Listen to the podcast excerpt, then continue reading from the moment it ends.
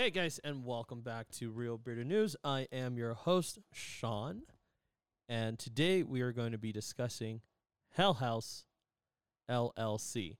Now, if you guys have n- not watched Hell House, you guys could watch it in Shudder, and I think it's available on Amazon Prime as well. And I tend to watch this movie almost every Halloween or randomly when I want something actually pretty scary. Um, Hell House is one of those movies that you just have to watch it and really, really enjoy it. That being said, Hell House is a found footage movie. So if you're not a fan of fine, found footage movies, then this is probably not going to be your style um, or to your liking. But overall, it is pretty good and it's really well made for the found footage genre. Um, the found footage style actually helps it a lot more than anything else, and it's actually shot in a documentary style. So it's a faux documentary, which allows it to really tap into your like that part of your brain. It accesses that part of your brain that really instills fear because it's in a documentary style. Because in that style, it just bypasses all of whatever security measures you have in place to protect yourself from things that are scary. This does a really good job in bypassing those. Now, that being said, um, if you've never experienced like anything paranormal in your life, congratulations, you're one of the few. But if you have, this will bring back a lot of those memories of paranormal activity. No pun intended there. Um, but basically, this takes place in a small town outside of New York City, uh, in Rockland County. So if you're from New York, you know exactly where Rockland County is at. Uh, called Abaddon, um, and is this group of friends that are trying to um, kind of bounce back. They're kind of bankrupt, um, and so there's this hotel called the Abaddon Hotel that has been closed, but somehow the leader of this group has gotten permission to open up the aforementioned um, haunted house, Hell House, and they believe that because it's in this rural town and there's so much mystery and you know crazy stuff around, like as far as stories are concerned, around the Abaddon Hotel, that they're gonna be banking in the dough, and next year they could go ahead and just do another haunted house in New York City rather than outside of the rather than outside of the city of New York. Um now we start off with a couple of like news segments and we start off with a video that's very choppy as to like what's going on inside of the hotel when everything went wrong and then we go back into the um into the hotel and we start discovering what happens. And the reason that we do is because there's a documentary crew led by a character called Diane Graves that decides to investigate the the tragedy and really wants to know what happened. And so um, because of that we're able to find out.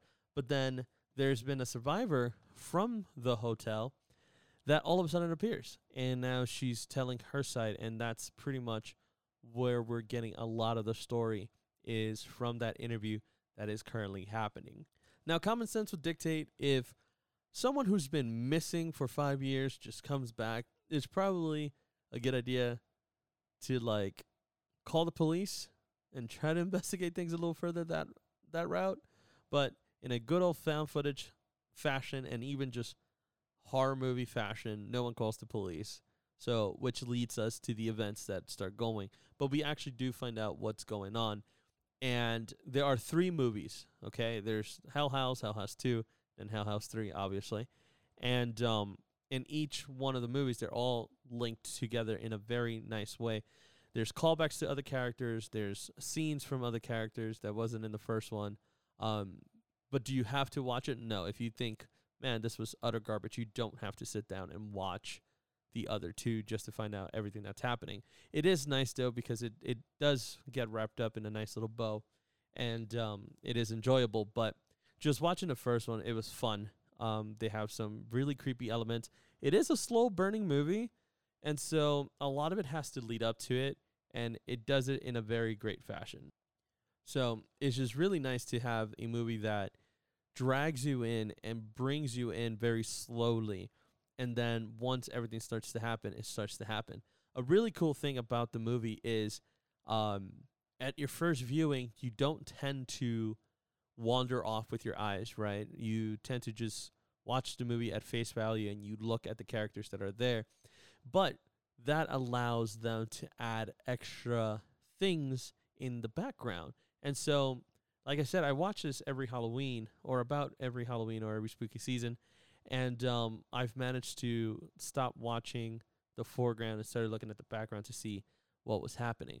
Now, the special effects on this or the um, visual effects and the makeup that we get is really really awesome actually. Like it's creepy enough where it's unsettling because it's not normal but it's nothing too extravagant. It's not like a b-rated movie or a c-rated movie where they're obviously just horrible effects. Um it does really well with their with their VFX and I really do appreciate their makeup um their makeup artists because they did a really good job. It was enough, like I said, it's enough to make you uncomfortable.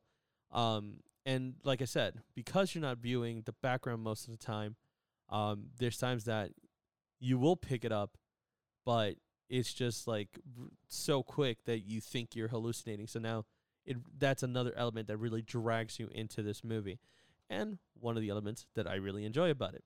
So I would definitely say give Hell House a try if you like uh, haunted houses. It'll definitely make you think about haunted houses slightly different now. Um, and like I said, the documentary style of the movie is really good. I'm just going to emphasize this movie is not based on a true story, nor is it an actual documentary where we see actual people die. But there's some really cool death scenes and some really cool, just like what the crap moments during this movie that I recommend for you to watch this spooky season. Thanks for joining me talking about Hell House LLC part 1. I might do part 2 and part 3 just because they're pretty awesome, but this is day 1 of of our 31 days of horror movies.